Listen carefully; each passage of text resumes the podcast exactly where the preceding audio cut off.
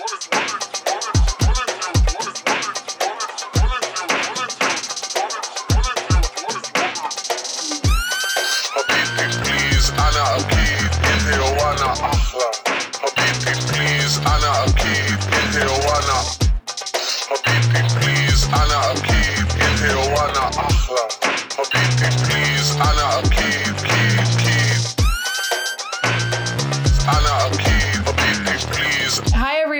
This week's Habibti Please, we're joined by uh, Dr. Naheed Dosani, and we're going to talk a bit about COVID and health and like public health, as well as just health in Canada. And um, I, I want to talk a bit about harm reduction as well. But uh, Naheed, welcome to the show. Thank you for joining me. Can you tell my audience a bit about you and what you do?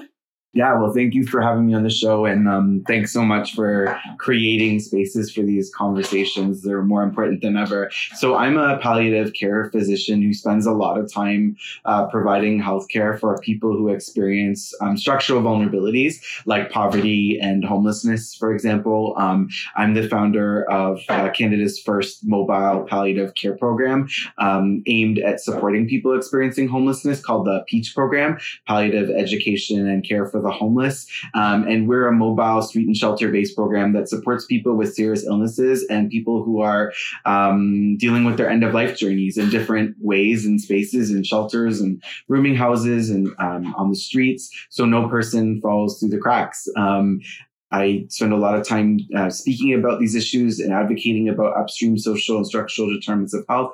And I have a passion to um, to end health disparities in our communities while deriving narratives of, of compassion within our communities. Thanks for having me on. Thank you. And um, talking about, I don't know if, if, you're okay with this. One big conversation that's been happening recently in Canadian politics is the medical assistance in dying legislation. And you touched a bit on about palliative care. Um, but also just like in general, it's just a big conversation that's happening. And I think it kind of has split some people who maybe um, have studied gerontology or care about gerontology or beyond that because this doesn't only impact older populations at all the issue. Um, and I, I my my undergraduate degree is in health studies and gerontology at mcmaster and like the big project they give everybody is like dignified dying quote unquote. And what does that mean? And you're somebody who has um, come out to say that um, the government has abandoned duty to care for the most vulnerable when it comes to housing, pharmacare, and basic income, and how that is related to the MAID legislation. Could you talk a bit to the audience about that from your perspective? Yeah, for sure. I actually had the unique opportunity to testify to the Canadian Senate a couple weeks ago on Bill C7. Um, and actually, you know, what I talked about were my experiences on the front lines of the homelessness crisis in our communities, where I work in a world where you can basically coordinate um, uh, medical assistance in dying for the for people within in an organized and efficient way in like two weeks. But it takes years to get the people I care for housing. It takes months to get them income supports and you know weeks and months to get them mental health and harm reduction services. And um, that is a morally distressing situation for me to be in to think that we're better off we're better at coordinating medical assistance in dying than we are at caring for people who are vulnerable in our communities. And i think um, We've heard a lot from palliative care practitioners um, throughout the pandemic. Um, you know, there's often two sides. You know, there's one side that says we need to build up palliative care and then make medical assistance in dying more accessible. And then there are people who are saying, well, medical assistance in dying is its own kind of concept and a different kind of concept um, that deserves its own, you know, um, kind of space. And I took a totally different angle and just said, listen, like, um, you know, the same energy that's been put into medical assistance and dying, we should put that same energy into housing people experiencing homelessness, you know, creating, you know, universal income opportunities, um, and, you know, supporting up, upstream strategies like food security and, you know, pharmacare, for example. Um, yeah. And that's kind of been a, it's been a wild ride to be involved in that. And um, I, I, like one thing is like one thing you've said as well as others who've been kind of talking and having these more robust conversations around this is that if people had certain needs met, they wouldn't choose to die. And then then you have people who are like, oh, in certain European countries, people will fly to those countries to have this like kind of uh, form of like death that they find more dignified and, and the dignified dying language is used. Um, and as a street physician, um, like what, what do you see every day? You touched on it a little bit, but uh, like, do you think if social determinants of health were met, that there would be less people opting for medical assisted dying? You know, I think it's important to say that I have seen and continue to see cases where people pursue medical assistance in dying because they don't have the adequate supports to, to, to, care for them and they're choosing it to escape a society that's not providing the social supports that they need. You know, I often think of Bob, a gentleman with multiple sclerosis who approached, um, uh, who, who was referred to our palliative care team for pain management and complex wounds. And we treated his pain really well, got his wounds under control, but because of his illness, he experienced depression, which led to alcohol use, which led to him being alone. And he pursued medical assistance in dying anyway for that reason. And then I think on the flip side of people who um, have um, uh, chosen not to pursue MAID when they got the social supports that, the social supports that they need. I think of Mary, a woman with HIV who was on the brink of AIDS and was referred to our team and got adequate, um, you know, social supports, food security, the emotional connections she needed, and and and changed her mind from wanting MAID to not wanting MAID. I've seen it happen both ways, and I think we really need to reflect on these cases. I'm told by you know researchers in Canada that these these cases are few and far between, but I'm not convinced we've conducted robust methodology to really assess how you know marginalized people are going to be impacted by this, and it has huge ramifications on our society. Yeah, and as a qualitative researcher who like has been part of studies where we where we use narrative I worked at Stella's Place for a bit, and it's it's literally you're taking narrative. I I wouldn't be confident in saying like the ten case studies we use in a qualitative paper represent the findings for an entire like country or like I would be compelled that the one that's different there would be more of that one case that is different from just even a research methods perspective and a human perspective. Totally. And I appreciate your expertise. Like that's such a great point you bring up. And some would say even if there is one person in Canada who chooses medical assistance in dying because they didn't have adequate social supports, this is worthwhile to talk about. This is a scary precedent to set. If it's one or two or 2,000 or 20,000, like the number to me doesn't matter. It's really about the morals and ethics, the, the values that are associated with it. We've been so good at pushing this legislation around MAID through. Um, I don't understand why we're taking so long to provide housing for all and other kinds of social supports that people really need. Yeah. Or like clean water or yeah. things that grind people down um, in certain communities with higher rates of um, suicide ideation that can now one of the arguments is that it can now be facilitated in this other way. Totally. And and speaking of like kind of gaps in healthcare one of the big things you're one of the physicians who has been um, advocating for is some justice with long-term care in canada. And for people who are listening so my audience is really mixed. Not everybody's like into looking at what's happening with public health but everybody's usually into politics. Like can you give us a little bit of background on like long-term care what it looks like in Canada, and then like why are doctors and other allied healthcare professionals now coming together to say we have problems here? Yeah, sure thing. So, you know, when you think about um, what's happened with the COVID 19 crisis, um, it has exacerbated an already existing um, crisis that was present in our long term care facilities before the COVID 19 pandemic. And um, it's uh, it's gotten so bad that we have over, here in Ontario we have over 3,500 deaths in long term care. There was a point of just a couple weeks ago where there was one person dying every single hour from COVID 19 in our long term care facilities. And when you really boil it down, there are some systemic um, and, and, social justice issues at play, and I'll tell you about a few of them. Um, the first is that we saw um, uh, 78% more deaths in for profit long term care. Uh, companies. Many people don't realize that there is a for-profit long-term care system that still persists in many provinces across Canada, including Ontario. And and for-profit and not-for-profit um, uh, uh, uh, homes actually get the same amount of money. It's just what they do with them is different. And we've seen a difference when when profit is put over people.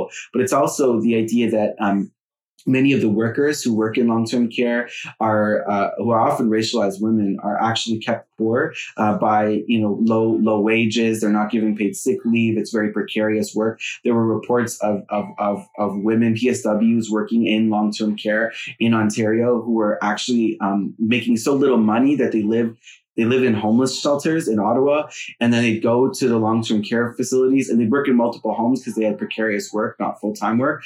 And then they they brought COVID nineteen back to the homeless shelter. Um, so there's that you know that too uh, you know there's huge crises happening right on multiple fronts.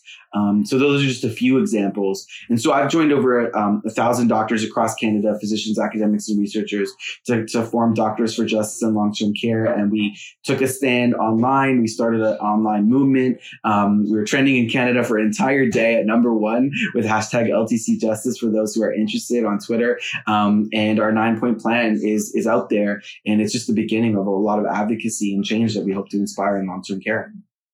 And um, from what I understand, it's like a situation where like you can have a place like the beaches because of the way LHINs, uh, local health integration networks, distribute money and budget. Like you touched on how maybe it's like the distribution, but you can have like a, a long term care facility and the beaches have a very very different kind of distribution of care versus in Scarborough, which is the, the, within the same geographic region um, for a public kind of LTC where maybe um, people whose families don't have uh, money to like put them in a private long-term care facility just the the number of care but also um, you touch on something with the with workers who work um, as personal support workers um, Migrants for Justice has been advocating a lot too around this, where they're so precarious. And because of the immigration scheme they come in on, they can be paid so poorly. And so, one of the big asks is also like um, guaranteeing that COVID vaccines are given to everybody, regardless of status, especially those who work in LTC. What like what what do you see happening with the COVID vaccine distribution? Yeah, so I mean, COVID uh, vaccine rollout has been um, a real showcase of what we've seen a lot of during the COVID 19 pandemic, which is really a one size fits all approach, which does not derive equity um, in our communities and does not address the needs of people who are more marginalized. Um, and right now, where we sit um, with the COVID 19 vaccine, vaccine is that we're waiting for international supplies to come into the country. But in the, me- in the meantime, um, we're seeing a, a country that's kind of just and a state of pause. And we need to be using this time every hour, minute, and second really counts. We need to be using this time to our advantage to addressing issues that will invariably come up once we do have supplies. This includes addressing vaccine hesitancy. We know that racialized communities and trauma, communities who experience trauma have mistrust of the healthcare system. We need to convert that mistrust into trustworthiness.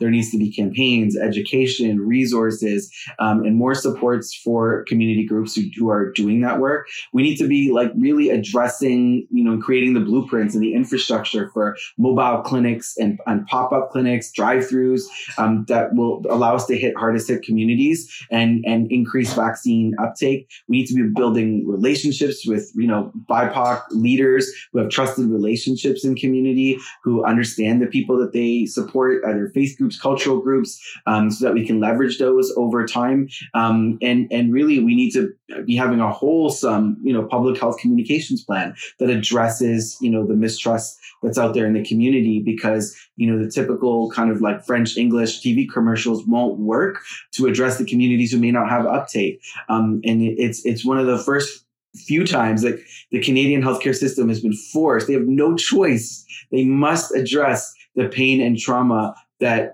and, and that communities who've experienced um, mistrust have experienced uh, for several years. There's no choice because you won't get vaccine uptake otherwise. So it's a very interesting time for the, for that for those reasons. Yeah, and you touch on like the the vaccine hesitancy, and one of the listener questions was around. Um, how people can tackle family and relatives with potential comorbidities that are often downplayed in ethnic and immigrant communities. Uh, the person said a large number of COVID cases are listed as Alzheimer's and dementia as common causes associated with death instead. And, and how would this person have conversations with their family members who may have these comorbidities, but also not necessarily prioritize getting the vaccine for whatever reasons that are understandable? Yeah, for sure. I mean, I think it's important to just, eh, you know, really the you know the first step is to recognize why people have mistrust, fear, or anxiety around the vaccine, and not to be dismissive. So to be compassionate in our approach. Um, and there's a lot of good reasons why communities have mistrust. The Tuskegee experiments. Yeah, I was about to say Tuskegee. Yeah, yeah, and the, the you know Indigenous children were experimented on here in Canada you know, when it comes to like food and nutrition. Yep. not too long ago in our healthcare systems, there's lots of reasons for mistrust The second is to be clear about what the purpose of the vaccine is. So that's like getting into the science. and we may not need to get into that in this conversation, but you know, you know, how was it created? You know, why was the vaccine rollout so quick? There's there's really logical questions that people are asking, and they deserve the answers to that. Of course, this was you know approved. There was a lot of pooling of data. This was really like large countries working together, and that's why we were able to produce the vaccine so quickly. Um, and then the other thing is to be creative in our approaches to uh, to, to to address, you know, a community. So these are like the three C's. And this means, you know, leveraging social media, technology, and, you know, helping people who are kind of asking this kind of question. So how do you increase, you know, a vaccine acceptance among someone who's like racialized or, or, you know, dealing with cognitive issues, for example? Those are, those are, those are some tough layers of, of complexity. And I think through compassion, clarity, and also through um, creativeness, we might be able to address that. Yeah. And, um, uh, the other big question that has come up, and I've been curious about too, is about um, with vaccine rollout. We see in like places like Chicago is one, and as well as Washington Heights in New York, where you have people who are wealthier than a lot of these like smaller neighborhoods and communities driving in even up to two hours and admitting it to get the vaccine and signing up right away because of the digital system that's been implemented, which is already a barrier because like how many people are on their computers all the time? How many like i do my online banking for my parents. Like they're they're immigrants. Like it just it's just they don't know how to like really use the computer very well. That's normal though for my friends and like the community i grew up in in mississauga. And so how like how can the canadian government actually ensure that like you don't have the wealthiest people hoarding or like kind of getting the vaccine because of these like digital barriers but also it's it's just a little bit weird how at least in Chicago the deaths and like the socioeconomic status of who is dying versus who's getting vaccinated fastest. Yeah, absolutely. And um, Ontario has bought onto a use an online platform that um, many of us have not used yet, but we understand will be, you know, serviced in French and English. And this behooves us to ask many questions. What if you don't have internet access? What if you don't have a computer or a smartphone? What if you don't have, you know, the cognitive ability to navigate complex systems? There's a lot of people in our communities, and these are, you know, the kind of people who have likely been, you know, hardest hit by COVID-19. So there's even more reason for them to be vaccinated. Um, there's also a lot of discussion about, you know, vulnerability and, you know, the fact that, you know, essential workers need to be prioritized, that racialized people need to be prioritized, people from low income communities need to be prioritized. But guess what? There's a lot of people who meet a lot of those buckets at the same time. What about the heightened vulnerability? And, you know, a few of us are actually advocating now to think about people who meet multiple buckets of vulnerability should actually be prioritized ahead. And then do we even have the robust data systems in place to be able to even assess who's getting the vaccine before other people who are getting the vaccine? And, and, and if we don't, we need to make sure those data systems are in place because uh, if they're not in place, we won't be able to address them. We need to be able to address them in real time. Remember, we live in a, a province and many provinces and many places across Canada experience this where we were told, don't worry, we don't need to collect race-based data around COVID-19. It's impacting all, all of us equally. I'm not sure if you remember those days, yeah, right? Yeah. that, and that was so not true. It still that is not like true. What that feels like so long ago, but it was yeah, it year. was first wave, like first few months yeah. in. They were telling us that then, right? So don't tell us now that you know everyone's gonna for sure get the vaccine in, in an equal and equitable way. Like I, you know, no, we need the data and objective systems in place to prove that this is being done properly, and we won't stop advocating until they will be. Yeah, and Wellesley Institute put out a study that I'll link in the show notes about how Black neighborhoods, predominantly Black neighborhoods, but working poor neighborhoods, but when they mapped it out, it's also the neighborhoods that are also overlapping with the highest rates of evictions right now with the evictions board, which is no coincidence. Um, but the the rates of COVID are much higher because of the living situations, but also those TTC routes. When you really track it, because I did a transit episode before this uh, with Scarborough Transit, and they've been tracking things as well as TTC riders. Those transit routes are packed. It doesn't, and, and they're carrying essential workers. They're carrying essential workers who work in factories who work um, in in long term care, who just work these jobs, grocery stores where they they have to go to work, and that's no coincidence. And I guess um, our our conversations moving forward with how we prioritize people who who hit the multiple buckets but also the fact that like there should be some maybe race based or neighborhood based data even collected or are we making any progress on that front you know, I think there's pockets of excellence. You know, we've seen in Toronto like some really great granular data that has given us an understanding of which pockets have been hit, hardest hit. For example, you know, Northwest Toronto, and um, and and I think we need to celebrate those wins where possible. Um, and and and it just speaks to the need to continue to push government at the provincial and federal levels to be collecting this kind of data because it really informs us. It really makes a difference. There was a time in this pandemic where there was literal, literally media discourse blaming people who lived in, you know, low income racialized communities for the fact that there was higher COVID. Mm-hmm. Oh, they're not following the rules. Oh, they're not following public health guidelines. When in fact, when you, when we dissect it, we know, we obviously know now, many of us knew then that, you know, there were actually structural issues at play. This is where people who um, who are poorer live. This is where people who live in more dense communities and, and homes live. This is where you know our essential workers live, and they're not necessarily getting COVID where they live. That's just where they live. They might yeah. be probably going to work, and many of them are in production plants and factories and Uber and whatever it is. They're getting COVID there, and then they're bringing it, and then they, they might be coming back home. So it, it, it flies. The data is important because it, it, addresses stigma and bias. And, and, and there's a lot of that going on right now. And um, I don't know if this is like too much of a tangent or you can address it or not, but like one conversation I've been having with a friend of mine who's working on a labor book, and we've been kind of looking at the the Amazon outbreak and the meatpacking outbreak. But then we thought about how um, in April there were 10 deaths of taxi drivers from COVID who service Pearson. And John Tory made a show of like, I'm going to work with the taxi companies and we're going to figure this out. And uh, I come from a family of taxi drivers, and it's it's something that has definitely shaped my life and my politics. And it's weird that after April, we haven't heard more, but like the Whisper Network and the community is like that 21 taxi drivers who service Pearson have now died.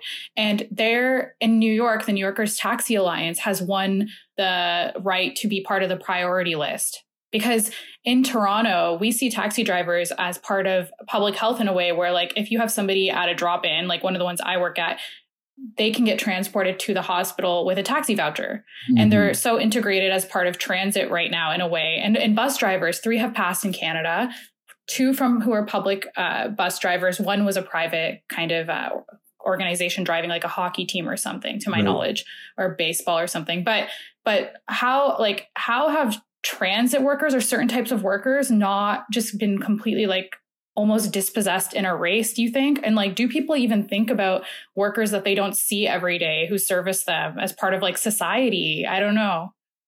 It's a lot of out of sight, out of mind. And, you know, I, nothing like gives me the, like, just the, ah, like I just, I just like get so upset when politicians say just stay home. Those mm-hmm. tweets are just so um, John Tory. yeah, and many, many more politicians oh, yeah. who say it. And I know they're speaking to a mainstream audience and they're trying to get that message out there. But for those who don't realize, and I'm sure many of your listeners do, staying home is a privilege, right? And it's it's privilege to those who have a home, to those who have supports to be able to stay home, who have a job where you can stay home, um, and, and many other privileges that are um, that are multi-tiered. And I see this in the people I care for and provide healthcare for as well. So you know there are many um, groups of people in our society with less privileges, and you know, taxi and cab drivers um, definitely you know fall within that group, and that's why you know the work you do and the conversations you have are so important. But why it's also important to support um, you know uh, any effort to hold our you know these big corporate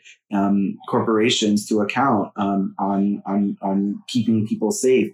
Um, you know, it was early, not just just a, just a few weeks ago, where uh, it was found that um, 7,600 plus cases of COVID 19 have happened in large workplaces. And that was Toronto Star Journalism that reported that and um, only one employer had been fined throughout the whole pandemic and yeah. it wasn't until then that the pressure started being put on to fine employers and to uh, have some accountability in that way right so lots of pockets of people who are experiencing vulnerabilities and are not getting talked about and um, you work with like you work in street medicine and yeah. we're gonna i want to pivot a bit to that because i think a lot of people don't know the like the mechanics of what that's like but also like what's that like before COVID and after COVID?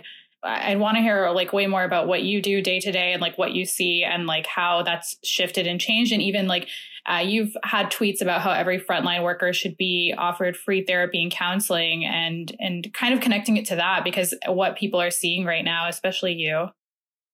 Yeah, so I, I mean, I, I, would say that um, you know the the the homelessness crisis was very real in Canada before COVID. People were hanging by a thread, and that thread has snapped. You know, the respite shelters and drop-ins have had to reduce services or even close to support physical distancing. And you've got kind of two groups of people living on the streets. You've got people who um, uh, uh, uh, who have been offered temporary accommodations in hotels, motels, or in isolation recovery programs. And you know, kudos to my colleagues across Canada who've set up these programs in very short um, uh, uh, amounts of time. Um, I, have worked in the Toronto programs. I'm in leadership in the region of Peel, where we've set up these programs, and it's been a really incredible experience. A lot of people have been helped through that. But then there is another group of people who live on the streets um, and in shelters who don't have trust with government and healthcare and have chosen to stay on the streets and live in tents and, and encampments. And many people are familiar with the term encampments. And if you aren't, you know, check out the encampment support network here in Toronto. Um, the, there are 14,000 people plus living in the streets of Toronto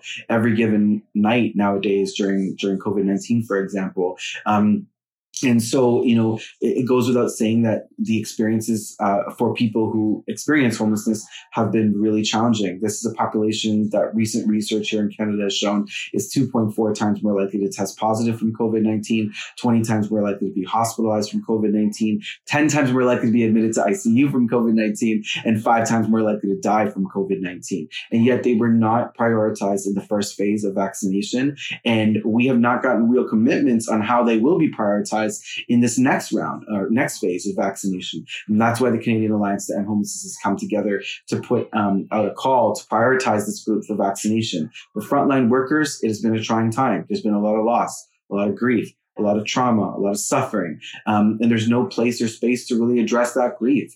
We had um, we've had a Canadian physician die by suicide in Quebec, um, Dr. Karine Dion, and you know her passing I think was a real um, real you know signal that there's a lot of um, suffering happening in our communities and we need to do better.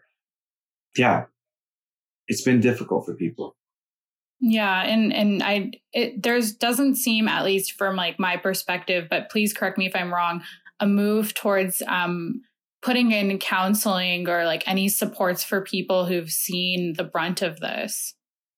I think many depending it depends where you work and who you're you know what profession you are and you know what kind of supports you get. What i hear by and large is people are offered you know three to six counseling sessions through their employer if they have benefits and then after that it's on them. And you know we keep hearing about this you know we're all in it together. And so you know there needs to be more supports. I understand there's a federal program that has been started that has helped a lot of people. But um you know we're just beginning to address to recognize actually the existence of grief, um, given that so many people have died, so many people have gotten sick, and frontline workers are not just processing, starting now to process what they're feeling. You know, how will they feel? You know, weeks, months, and years down the road. There's a pandemic of COVID nineteen that's out there, but there's also a pandemic of grief that we need to start addressing. Yeah, I've I've uh, wondered with some of my friends who've come on the show too, like what happens after this? Like if you don't address like grief and trauma and loss in a proper way, like what happens to a society moving forward? That's like a question we don't have to tackle now, but it's something that like I don't think many are sitting with there's been immense yeah. loss. Yeah, for sure.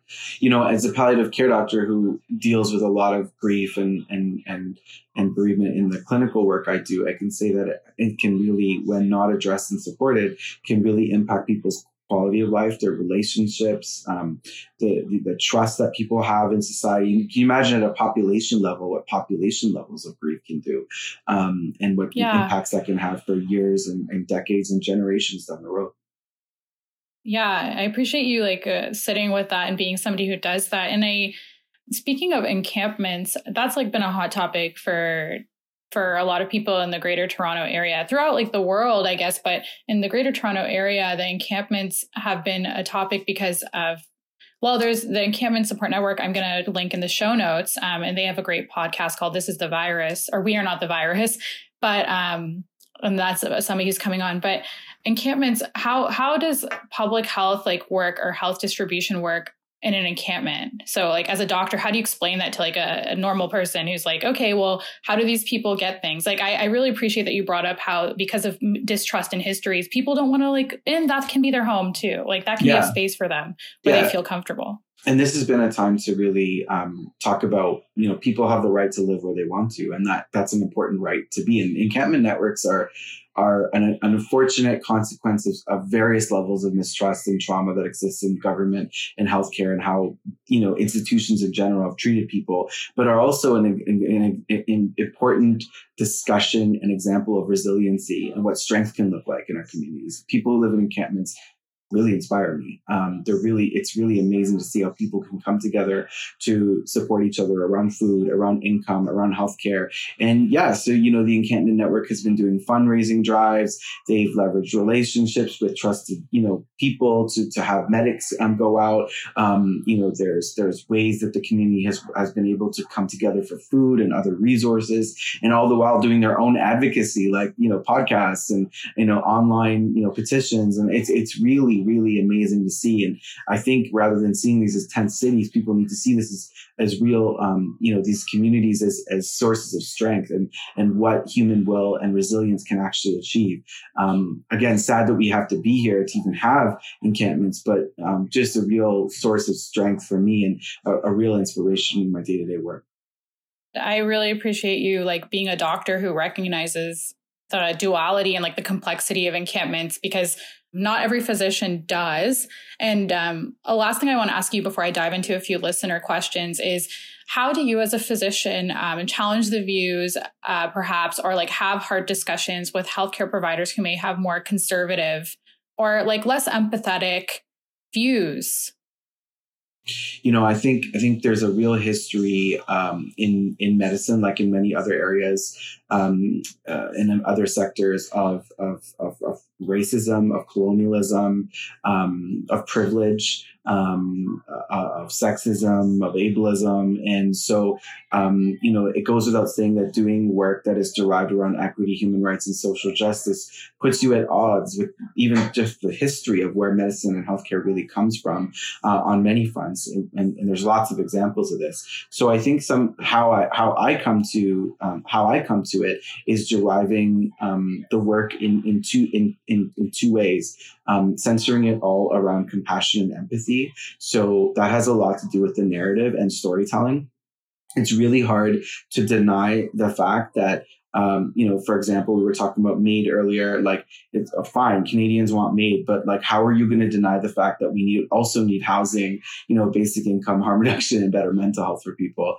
Um, you know, how are you going to deny, you know, my experience as a doctor on the streets with, you know, having to deal with, you know, someone who um, uh, uh, died by you know an overdose death because they didn't have adequate pain control for their you know for their for their you know widespread cancer um, and, and, and the, the, lack of palliative care access that had to do with that. The second is to really um, strengthen your positioning um, because the narrative and the compassionate empathy will only take you so far to strengthen it with data and science, right? So using uh, the same tools that are used in other areas of medicine and healthcare, research and evidence, and deriving more of it. Um, that's why, you know, I'm always working on at least one or two health equity research initiatives at, at, at any given time. Just recently, you know, um, completed a research study based in the region of Peel where we, you know, asked people who were who are from South Asian backgrounds about what they thought of palliative care and why don't they get equitable access to palliative care. And it boiled down to the fact that the way we talk about palliative care is very much so, um, uh, uh, designed to support people who are white. Uh, the the yeah. way we as health yeah. communicators talk about serious illness journeys and palliative care and end of life and death just doesn't resonate with South Asian communities to the point where like the word palliative care just doesn't mean much or it just means something really scary for a lot of people. That's what my research showed when we published in BMC Palliative Care. And it's actually conducting that kind of research that opens the doors, the first step to having the kinds of conversations that need to be had. Um, so I'd say those are two, you know, big approaches that I try to try to balance and stick to to be able to address, you know, that the the, the background of medicine and, and derive better equity for the people I care for. Thank you for sharing that. And I appreciate that you're doing that as well because um, I think it's hard sometimes. Like the, the interview I did earlier today, we touched on it. Like people who navigate the world as like white or like like just second or third generation Canadian don't understand how even like language plays a role in like scaring people from accessing certain things or even like being feeling safe and comfortable in accessing certain services. Mm-hmm. So I appreciate that. And and so like some listener questions I had to uh, wrap up is somebody asked, I want to hear um, about how the Atlantic bubble worked and why didn't all of Canada just do that? But also You've been on CP24 talking about how paid sick days would have worked. So if you could jumble both of those in there.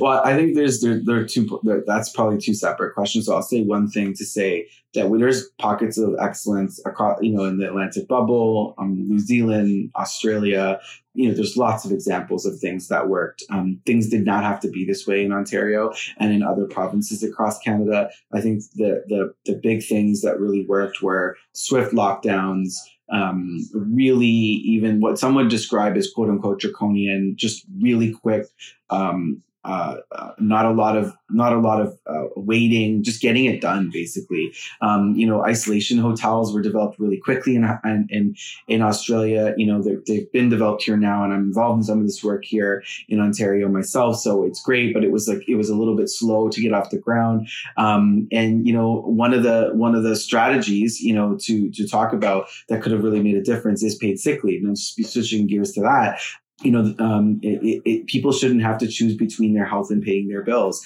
And what people don't realize um, is that many essential workers, many people in our communities don't have the day that they need to go get a COVID test, that they can't, even if they get sick, they don't have the opportunity to um, to stay home. In fact, a recent survey showed that one in four workers in the region of Peel um, are going to work sick with COVID 19 and still continue to go to work. Yeah. And if they had paid sick leave, they wouldn't have to, for example. This is a this is a provincial intervention that would have saved so much money. Um, given how costly hospital admissions and ICU admissions are, it probably would have saved us money in the long run. And um, so, you know, lockdowns and stay at home orders are one thing, but but an, it's a totally different thing to provide social policies that can keep people healthier at a population level, particularly those who live on the margins.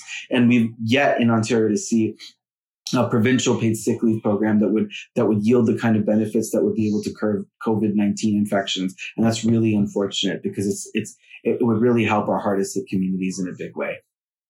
Thank you so much for that. And yeah, the lockdown measures, it, is a privilege to stay home, like you said before, which is interesting. But also, I think a lot of these pockets of excellence had perhaps some like other prongs to their plan that allowed people to stay home. So, like, totally. I don't know if you can confirm this, but I think from what I understand, when we had CERB, numbers were lower.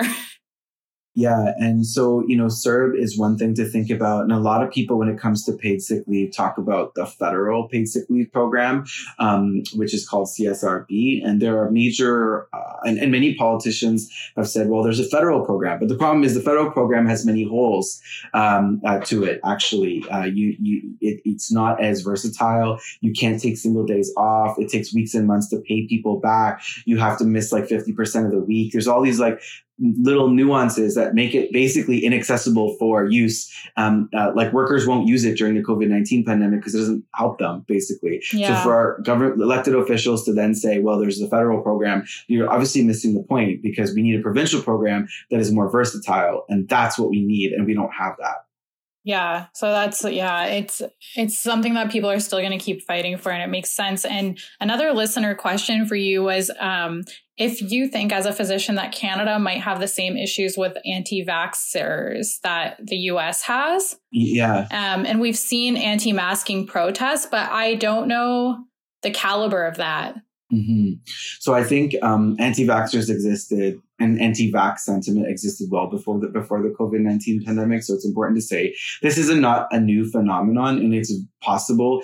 Um, well, it, I I almost guarantee we won't be able to convince every anti-vaxxer to vaccinate, and that's probably just you know true.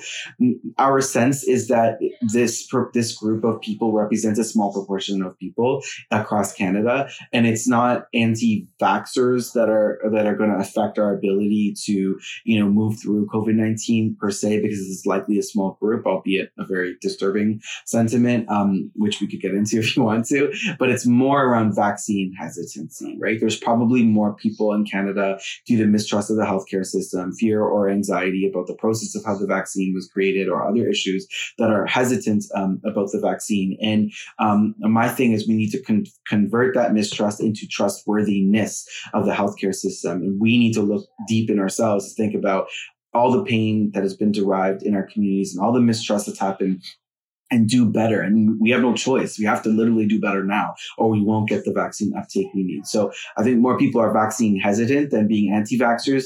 And I'm always um, cognizant and, and try to clarify that people who are vaccine hesitant are not anti-vaxxers per se. Many people you're yeah. allowed to be worried about the vaccine. That's fair. And friends and family who are worried. My parents are worried. Yeah. Like, like it's it's fine. You know, it's it's understandable. It's more how we respond to it.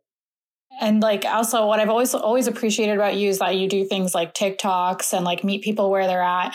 Because um yeah like aunties and uncles like on whatsapp have all of these like Nashwa don't get the vaccine. You're gonna like start walking funny or like become right. like not be able to have children. So like that's a very different conversation to have versus people who are just like um no like vaccines never. Um so i appreciate you giving that clarification. But um a last question I would say from a person who submitted one is they wanted they wanted to ask you about as a physician where do you think dental care and pharmacare like phar- pharmaceuticals um, land on the spectrum of healthcare in Canada? And like and like are are doctors advocating for um, those to be part of our quote unquote universal healthcare system you know, I, I, think it's important for people to remember that um, uh, our Canadian healthcare system is publicly funded and privately delivered. And we have what's called Medicare, but it's only the first version of what Medicare was supposed to be. Um, Tommy Douglas, you know, one of, you know, greatest Canadian um, as per the CBC, um, uh, was uh, the creator of, of our Medicare system. And there was always a plan to build out that system. So medical and hospital care may be covered through Medicare, but what about eye care? What about dental? What about you know, uh, medicines like farm, uh, like pharmacotherapy that people need to support their diseases and and and support their their wellness journeys. Um, and so we have a long way to go um, to really live out the true definition of what Medicare really can and should be.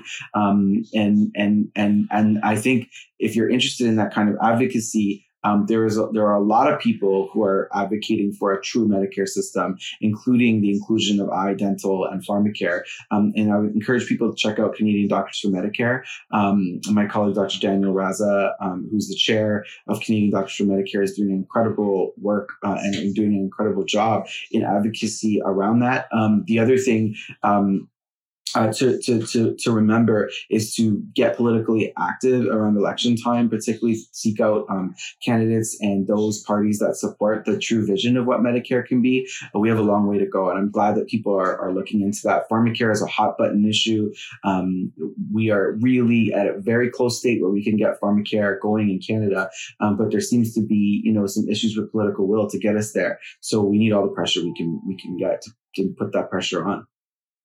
Thank you. And a last question I have for you, and then you can give us your socials, is how do you relate social justice to the work you do and to being a doctor in med- medicine? Because um, not everybody does. And although I'm biased and I think it should be, I'd love to hear what why you do it and what brought you like into that political framework or like how do how they're enmeshed for you. Yeah, for sure. I think it, it goes without saying that you know, over 60% of what make us, makes us sick in our communities is social. And I know people talk a lot about the social determinants of health. And I think it's important that we talk about that, but I don't like just talking about the social determinants of health in isolation because it describes a set of factors that define health through, through, a social lens, but it describes them as like risk factors or like static factors that cannot change. When in actuality, the structural determinants of health, what lies kind of at the roots of this whole system, um, is what's actually deriving inequities in the social determinants of health in our communities and thereby differences in health outcomes. So poverty, racism, xenophobia, transphobia,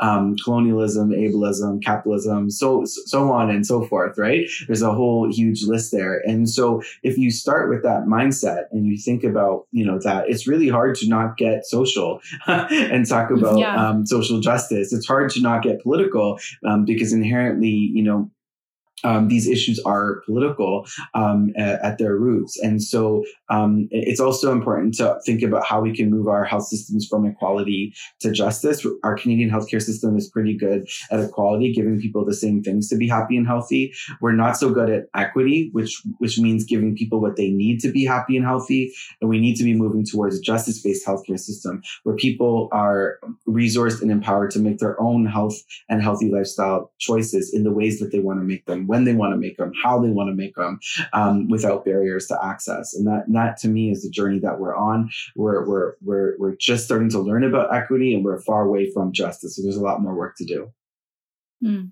Thank you so much. And where can people find you online? Yeah, for sure. So you can find me on um, Twitter and Instagram and Clubhouse um, at Naheed. That's N A H E E D D. And on TikTok at. That's Dr. N A H E E D D.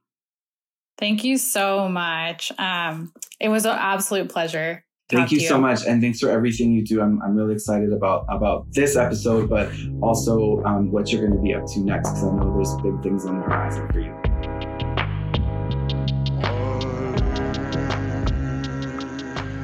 Hey, these episodes take a small team. Solo episodes are hosted by me, Nashwa Lina Khan, American political episodes are co hosted by Dawson Kim Yin. Canadian political episodes are co hosted by Ryan Deshpande. Music and art for Habibti Please is done by Post America and Johnny Zapras. Editing is done by Johnny Zapras. Production assistance by Raymond Hanano and Dawson Kimian, and sometimes some other Habibis on our team. Consider giving to us on Patreon to help fuel our team with chai and other fun things at patreon forward slash Habibti Please. And you can find us on Twitter at Habibti Bleez with a B. This takes a bit of money, and your support helps us carry on the show and continue producing some unique content, so it's much appreciated. Yalla, let's grab some tea and shisha.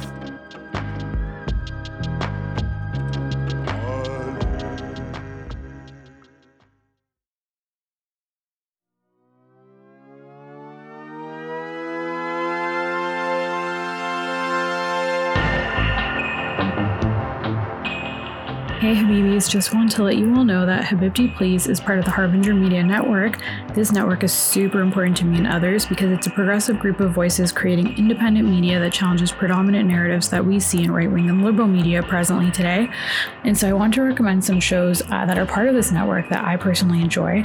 So Rob Rousseau's 49th Parahell as well as Fil Rouge, which is an Indigenous storytelling series that featured stories from Indigenous communities in the far north of Quebec.